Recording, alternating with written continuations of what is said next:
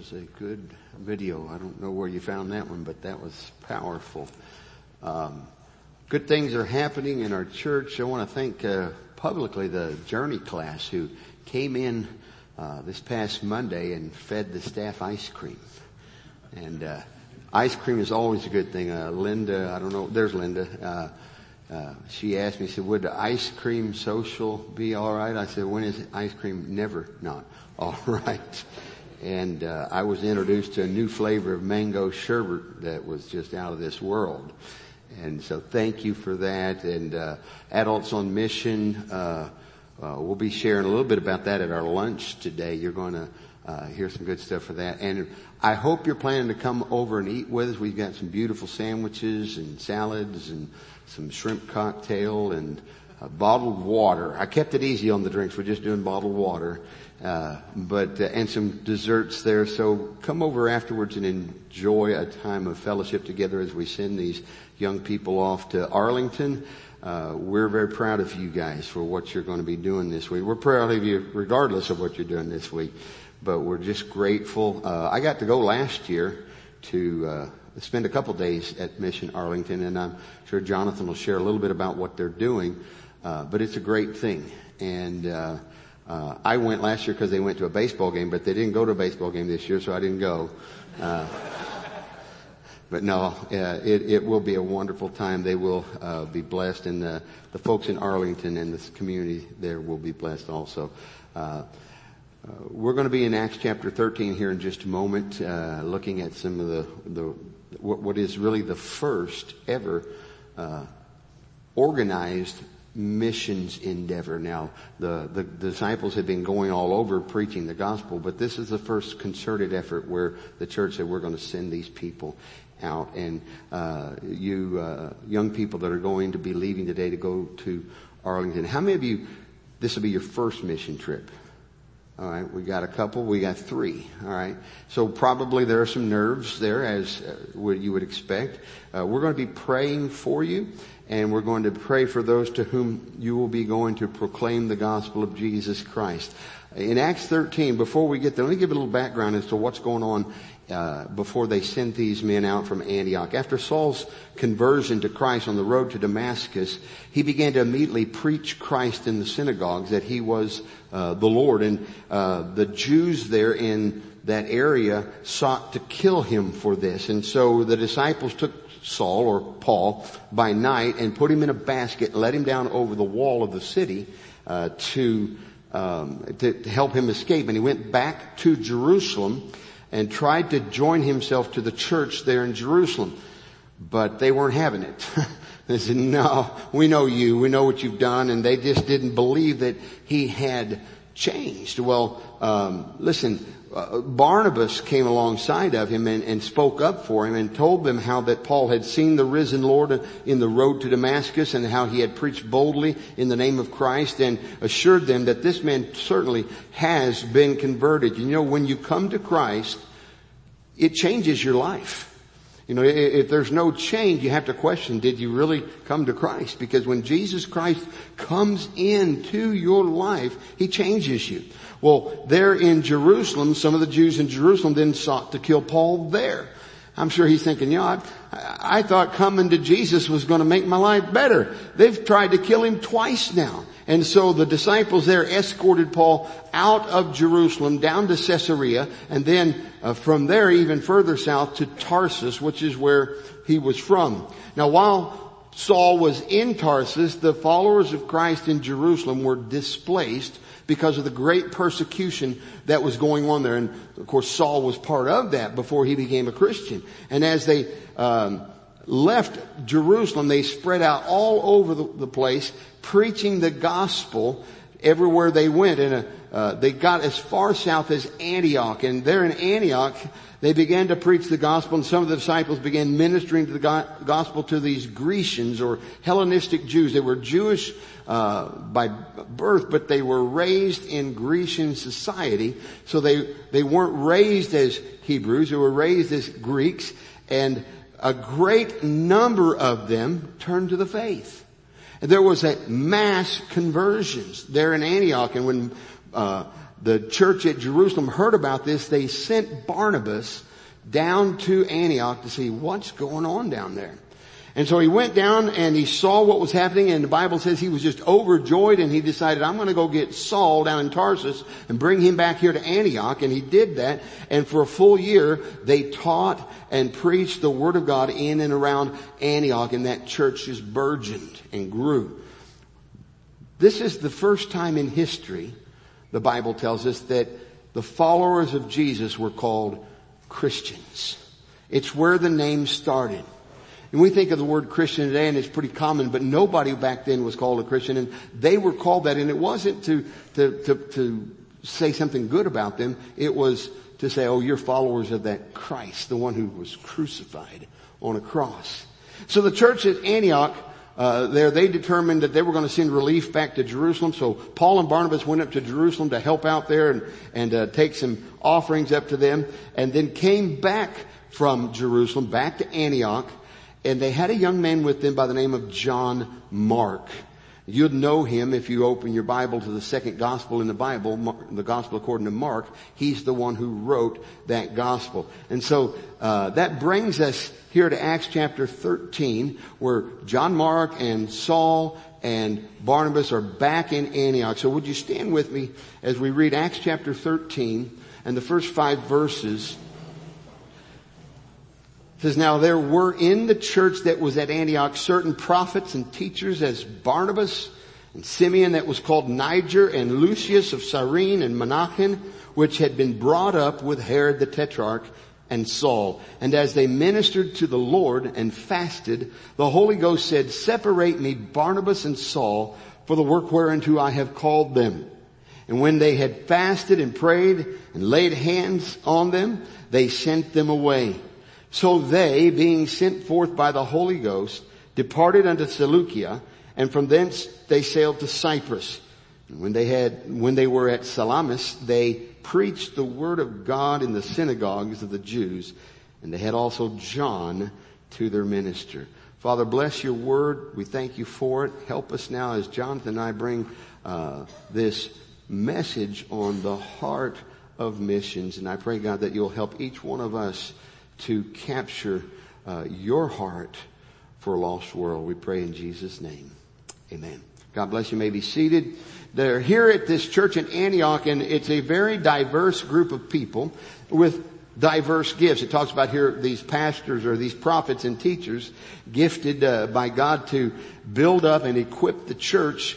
Uh, Barnabas, Simeon, called Niger, Lucius, Menachem, and Saul, and they ministered to the Lord. That's an interesting phrase there. As they're serving the church here in Antioch and teaching the Word of God to the people and proclaiming the gospel to the folks there in Antioch, uh, the Holy Spirit says they're ministering to the Lord. We can never forget that. We need to always keep in mind that what we're doing as we serve, it's for the Lord. And so, uh, while they're serving here, God calls uh, and uh, Paul and Barnabas and says to the church, separate them for the work whereunto I've called them. And notice here, God always seems to call the ones that are busy. You know, the ones that are doing something. If you want God to use you, get busy doing something. And God will take those that are busy serving and give them more to do. Um, and some of us say, well, wow, I'd like to have less to do. But the, God always operates that way. Now, there are people here today, it says here that they fasted. Uh, to fast means to go without food. There are people in this room who have spent time the last few weeks fasting. They've given up a meal and spent that time that they would be eating to pray for you on this missions trip. And the Holy Spirit here says, uh, separate me, Barnabas and Saul, for the work. You're going to go up to um, Arlington and it's going to be work. And you're going to have a fun time. You're going to have a good time, but it's going to be work. And it says, as they fasted and prayed, they laid their hands on them and sent them forth. Um, and they departed and went to Seleucia, and from thence they went to Cyprus. Notice that phrase, they're sent forth. God is a missionary God. God doesn't want us sitting still in the same spot. He wants us going. He told Abraham, leave Ur the Chaldees and go. He said, Jesus said to his disciples, as the Father has sent me, even so send I you. You know, Jesus left heaven to come to earth to do his work. Uh, someone said God had only one son and he made him a missionary. And that's the truth.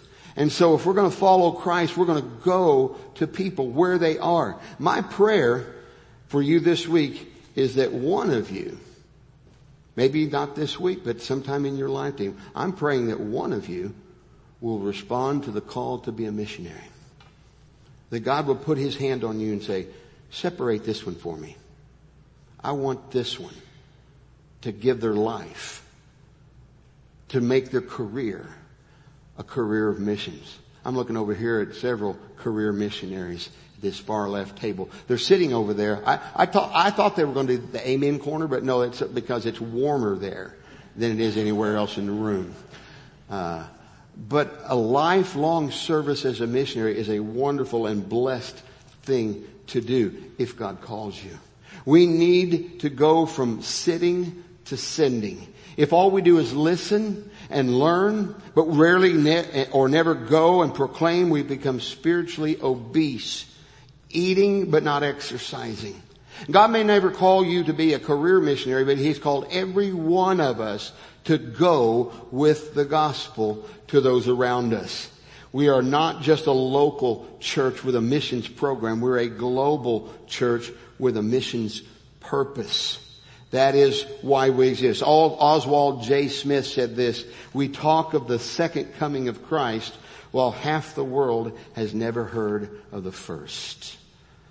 Convicting words. Listen, sometimes I love to sit in, in church and listen and learn. I love to go to Bible studies, but that's all about here. We need to go there. The mission isn't in here. The mission is out there. They left and they went and it says in verse 5, they preached the Word of God.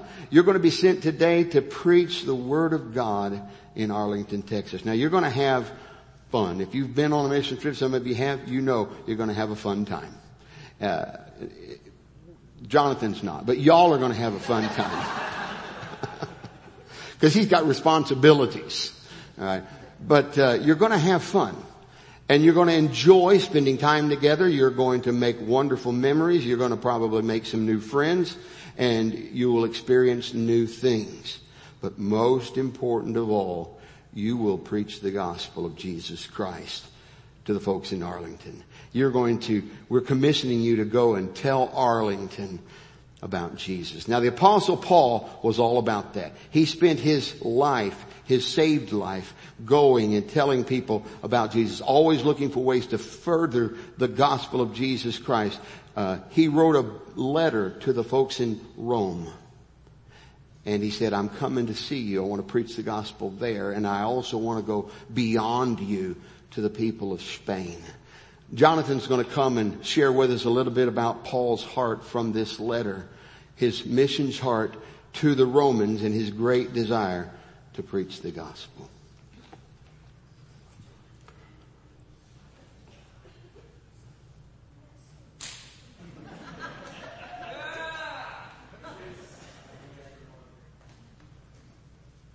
Yeah, here we go. In case you didn't know, our lineup for this morning was a tag team approach. So that was any of you uh, wrestling fans you know that a tag team, in order for one to actually come back in, you have to tag, tag in, tag out.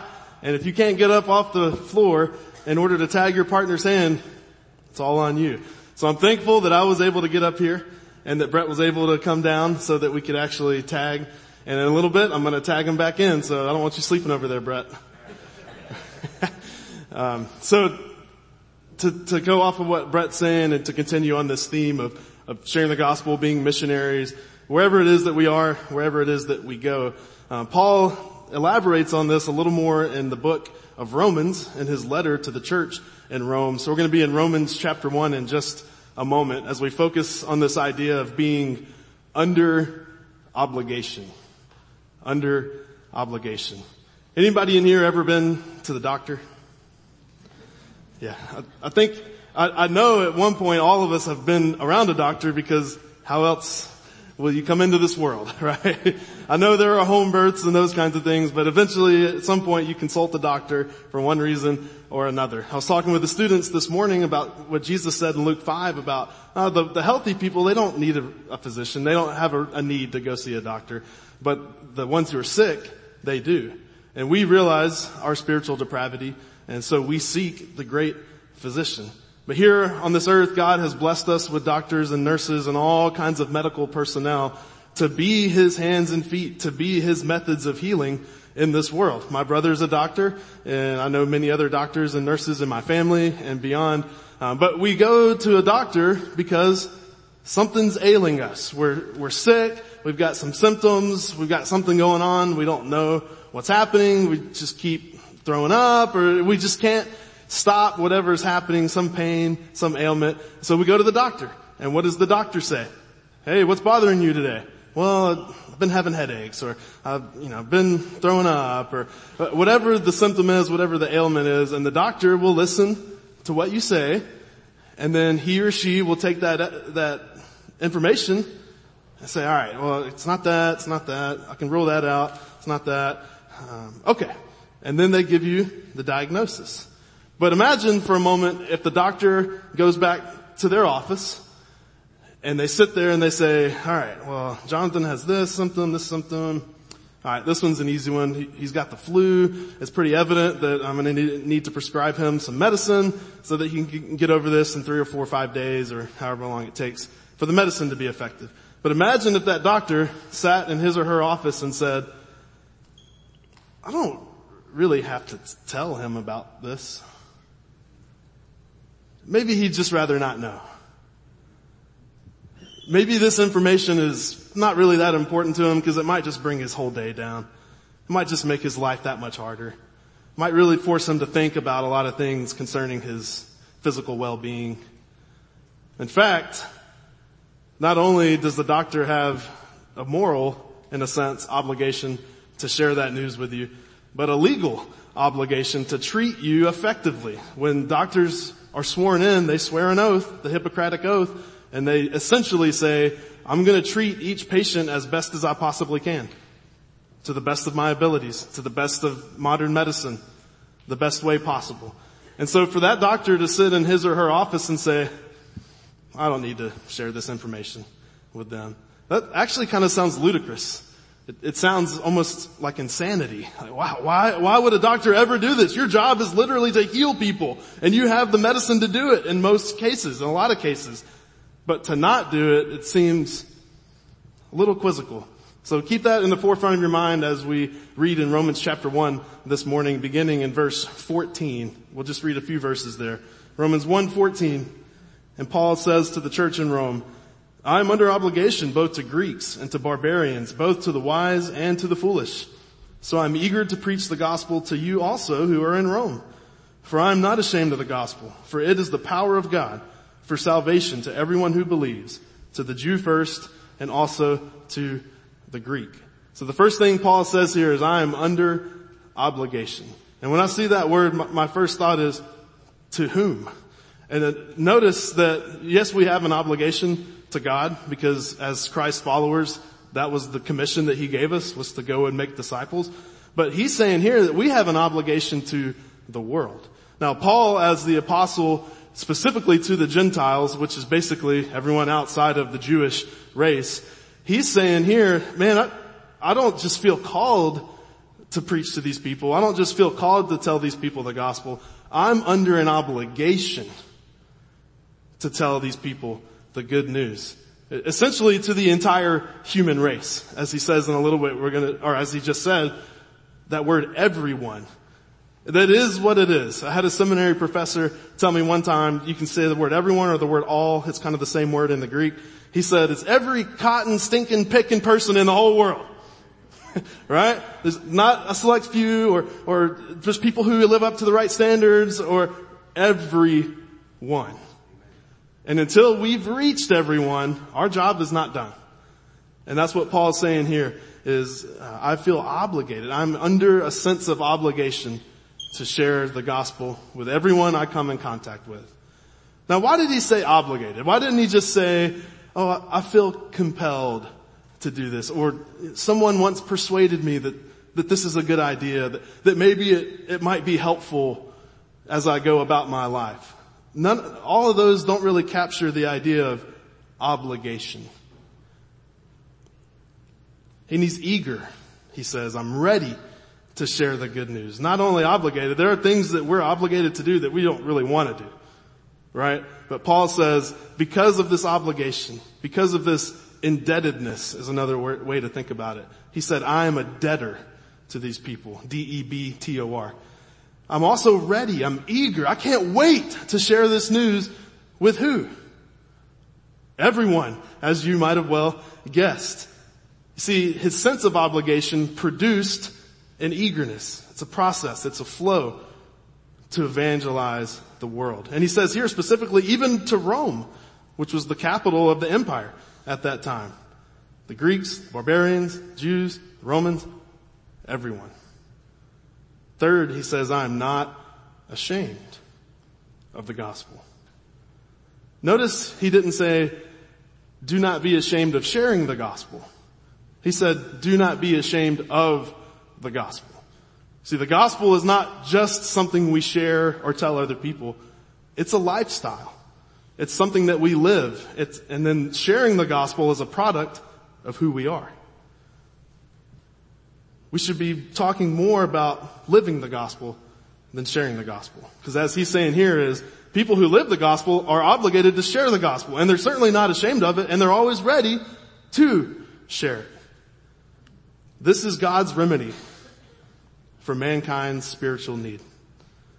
Just like that doctor who has the diagnosis and prescribes a treatment or a remedy for whatever disease or ailment that comes along. This is our remedy for sin, for mankind's spiritual depravity or sickness. And for terminal diagnosis, if I was a doctor, I'd have a hard time sharing that news. I know many of you may have received that kind of a diagnosis or have a family member or a friend or someone in your life who's received that terminal diagnosis. And I can imagine as a doctor going back to my office and thinking, how am I going to tell this? Because I know there are treatments we can provide. I know there are things we can do to maybe help life be a little more manageable, but there is not a cure all for this. I wouldn't be eager to share that news. I wouldn't just be up and ready, get out of my desk chair, ready to share that news. But with the gospel, it is a cure-all. It is a remedy for the most terminal disease we could ever have. And that's sin, separation from God. As Paul says later in the book of Romans chapter 6, the wages of sin is death. But the gift of God is eternal life through Jesus Christ, our Lord. In other words, here's your terminal diagnosis. And then Jesus says, here's your cure. Here's your remedy not ashamed of the gospel. It's a very simple word in the Greek. It's a combination of two different words. The Greek word eu, eu, it just means good. And then the Greek word angelon or angelos, which if you heard that you might have thought, oh, that sounds like angel, messenger. Message is another way to say it. So the word evangelize or euangelion in the Greek is good message, or you might have heard it as good news. But I like the imagery that comes with that word even before it was used to talk about the gospel of Jesus Christ. This, this word was in existence long before that in the Greek language. And it has this idea of soldiers who had just won a battle. And they come back home to whatever city or town they're in and they're just parading through the streets, declaring victory. Hey guys, come on out. Open your doors. We won. We won. Whatever enemy we were fighting, we defeated. We won. You no longer have to be in fear. You no longer have to worry about these people invading our city or our town. We won. We're declaring victory. Notice the eagerness in that. Notice that they weren't ashamed of their victory. In fact, they wanted to parade around almost flaunting it to the city or town that they were a part of, that they were fighting for. So the gospel proclaims victory forevermore. Not just for this battle or this battle or this fight, for all things, for all time. over sin, over death. This is great news. It's good news as the word itself contains that message. And I wondered, why would Paul think to include, don't be ashamed of this? Like a doctor treating a terminal disease saying, you have something and it could be three or four days or months or years and then that's it. But imagine if that doctor knew without a doubt, this is the cure though. It may look bleak now. It may look bad now, but this will heal you. That's what Jesus says. That's what Paul is saying here is we're under obligation. We should be eager and ready to share this with people and never ever be ashamed.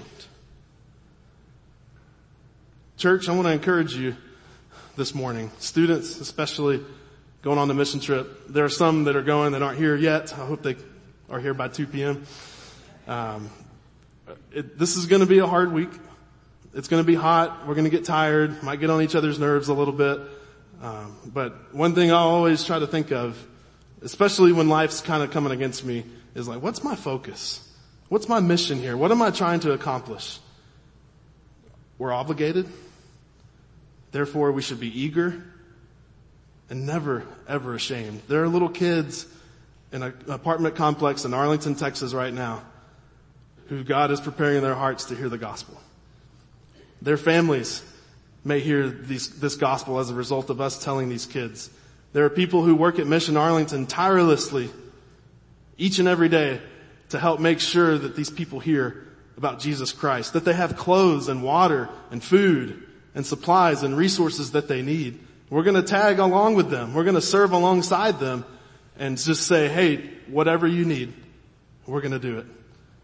But just remember guys, at some point in your life, for all of us, someone or some people took the time to share the gospel with you.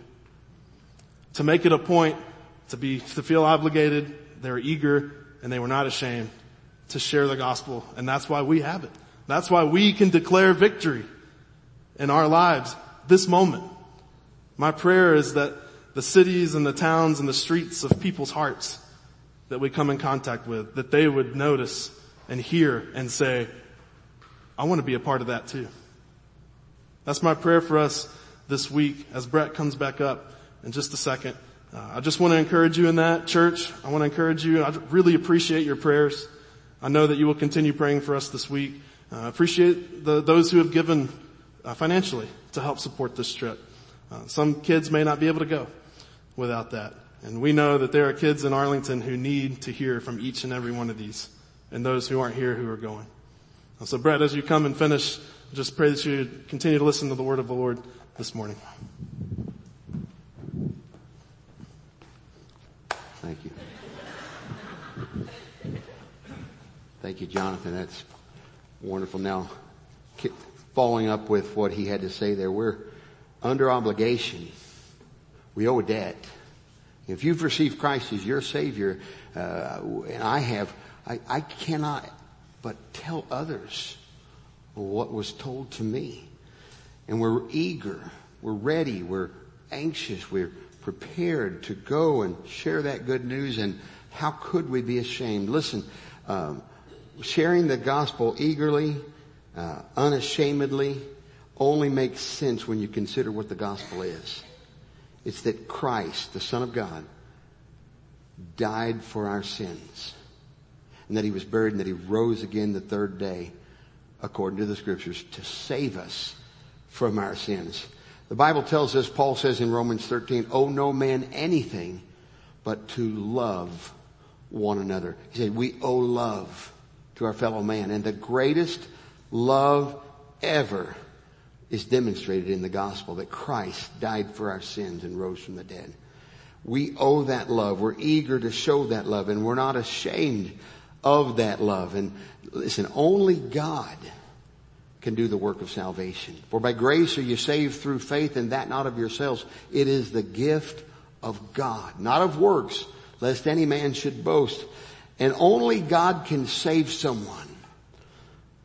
Yet he uses us in his plan of salvation. Go to Romans chapter 10 with me. We're going to look at some verse here in Romans 10 as we close our message and walk through the steps that Paul lays out here in God's plan of salvation on how a sinner comes to Christ and receives forgiveness of their sins and is, as we say, saved. Look at Romans chapter 10 and verse number 1.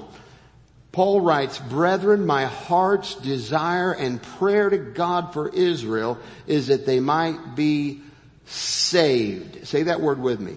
Saved. Paul says, my heart's desire. This is what I want. And this is what I pray for. For my fellow Israelites, my fellow Jewish people to be saved. And he says in verse number 13, for whosoever shall call upon the name of the Lord shall be, say it with me, saved. So there's the goal, there's the purpose, that's what we want. Paul says, my heart's desire is for them to be saved. And so how do we get from that desire to the fact of a person being saved? Well, that desire is a passion. It's, it's the heart. And listen, it doesn't start with you. Paul says here, my heart's desire for Israel is that they might be saved. Was that his desire when he was on the road to Damascus? Was that his desire that, that, that, to, to, that Israel would be saved? No. He wanted these people dead. And he says, my heart's desire now is for them to come to Christ and be saved. What happened? He changed. The desire for salvation doesn't start in my heart. It starts in God's heart. And it's only in your heart and my heart as He puts it there by His Holy Spirit. The Bible says that the love of God is shed abroad in our hearts by the Holy Spirit that's given to us. When you come to Christ and you receive Him as your Savior, God plants in your heart His passion, His heart for the salvation of your family, your friends, your neighbors, and even your enemies. So the desire starts with God. It's put in you by the Holy Spirit and then the evidence of that is you begin to pray. And you ask God for the salvation of your friends and your family and your neighbors and you are praying for folks to become believers. Now then, look down to number, uh, verse number 14. He says if they're going to be saved, let me just walk it here. We'll start right over here. I don't want to get outside the, the camera, so uh, am I in the camera here? Are we good? All right. It starts with a desire. That desire comes from God. It's placed in your heart and then you pray. You pray for folks to be saved. Salvation is over here on this end. So how do we get from here to there? Well look at verse 14.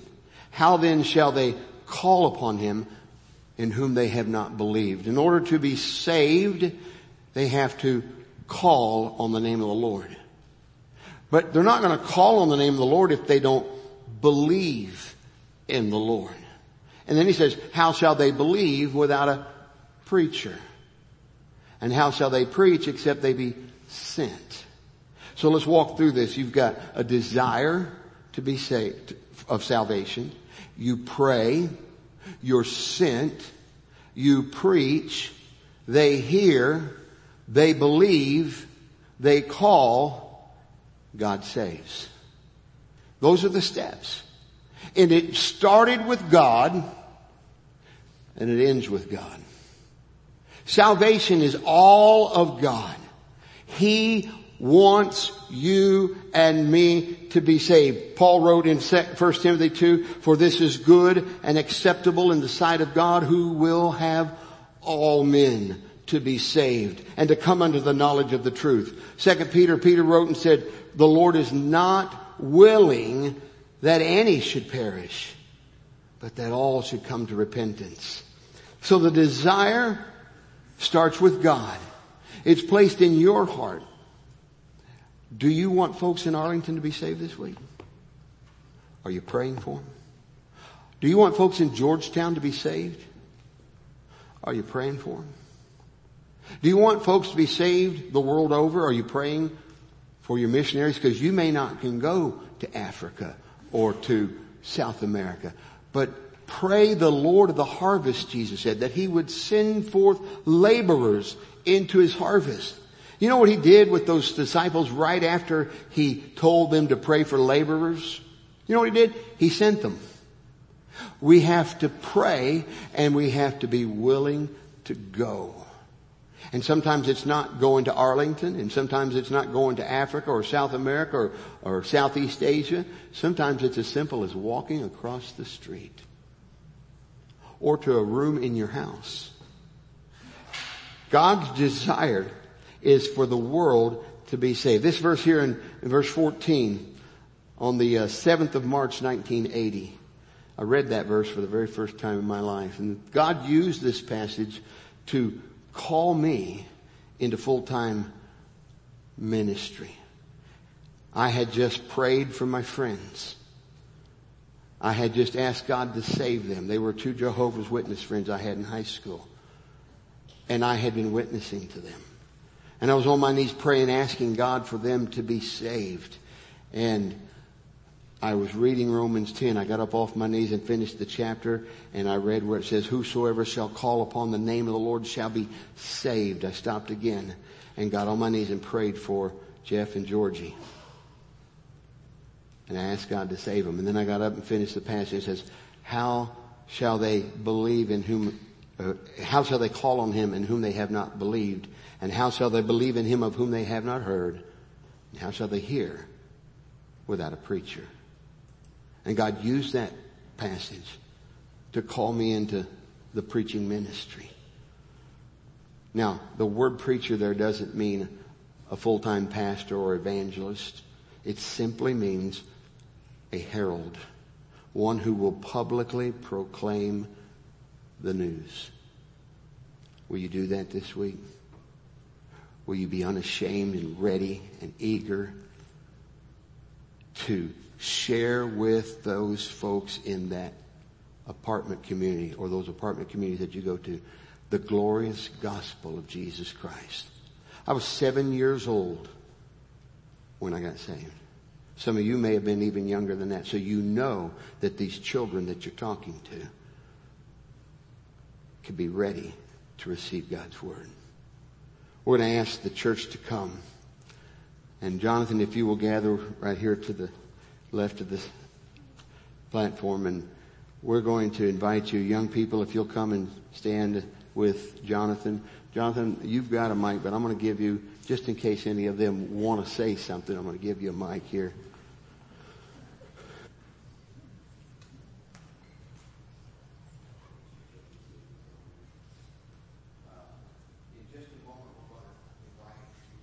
Forward and gather around these young people and pray for them. But right now what I'd like to do is ask uh, Jonathan to introduce this team to you. And then if they want to share a specific prayer request, I'm going to ask you, how many of you will pray for these young people this week? Alright, so listen closely to their requests.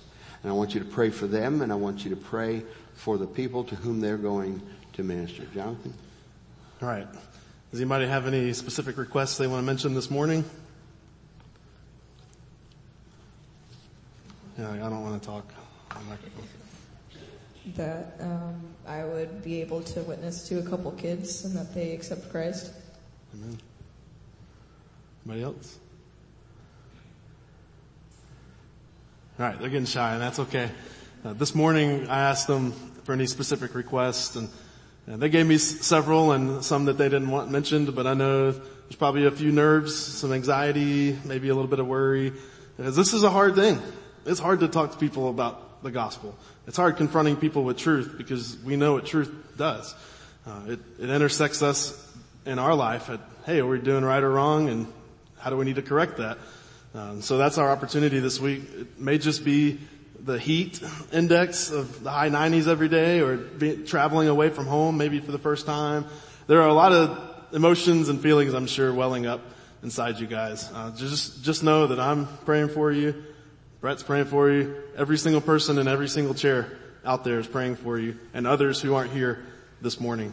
I promise you they're praying for you and have been praying for you. Um, so I'll, I'll let you. All right. Well, what I'd like to do at this time is ask everyone to stand. And if you would, I would ask you to come and join us here at the front and gather around these young people as we pray for them and ask God to bless them on this trip to Arlington and the work that they're going to be doing. So go ahead and come and gather around these young people. You can ask them their name if you want, so you can pray for them by name this week. And uh, don't be scared; these folks don't bite. Uh, but yeah, that's good. Just keep coming, keep coming. Let's get together as a church here and pray for our young people and pray specifically that God protects them on the way up and back. They have a safe and uneventful journey, that they'll enjoy the time, and most importantly, they will have success in sharing the gospel of Jesus with the folks there in Arlington. Um, I'm going to lead out in prayer and then Jonathan, if you would close for us. And as we pray out loud, if you guys would just join us uh, in your hearts and pray for the, this uh, missions team. Father, thank you for these young people who are willing to go and share the gospel of Jesus Christ with the folks there in Arlington. We pray that you would give them a safe trip up and back. We pray that you keep them safe the entire time they're there, that there be no mishaps or anything that's uh, um, going to hinder your work in particular. I pray for Jonathan and Abby and the adults that are that, that will be going. Lord, that uh, you'll give them wisdom as they direct and lead and guide. I pray for all the other churches and people who will be involved in this uh, work this week that your Holy Spirit would fill them all and use them, Lord, to bring the gospel to the apartment communities there in Arlington. Lift up Jesus through their words and through their actions. And Lord, may people in Arlington be drawn to you, not only children, but parents and grandparents. And Lord, may uh, we see a great uh, harvest of people coming to faith in Christ.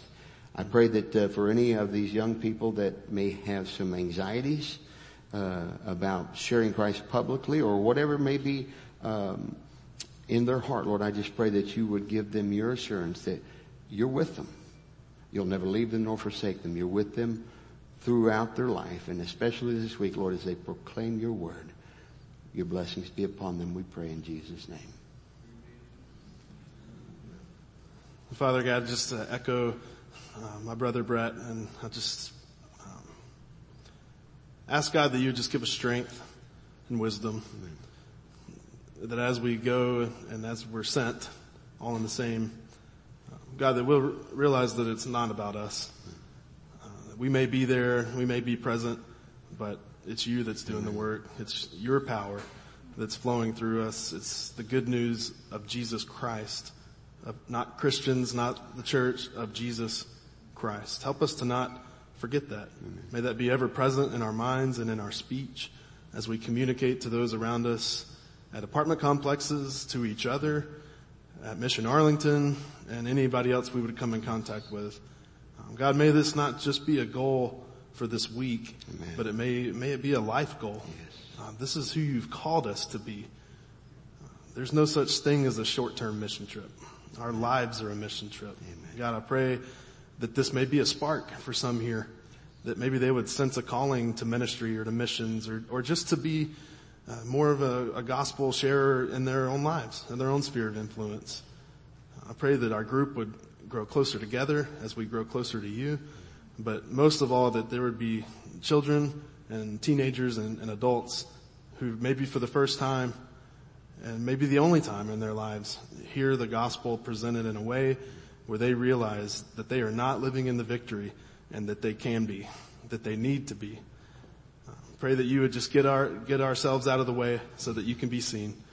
Pray you keep us safe, keep us hydrated, and just give us wisdom and discernment in all things as we know there will be times where we have to be flexible, we'll have to adjust. May we keep our eyes focused on you. Thank you for this opportunity. We know not many people get this opportunity. Thank you for this church as, as they send us today. Thank you for their prayers, for their fasting, and I pray that all that has been honoring and glorifying to you and that our efforts would do the same this week. We love you, Father. I ask these things in Jesus' name. Amen. Amen.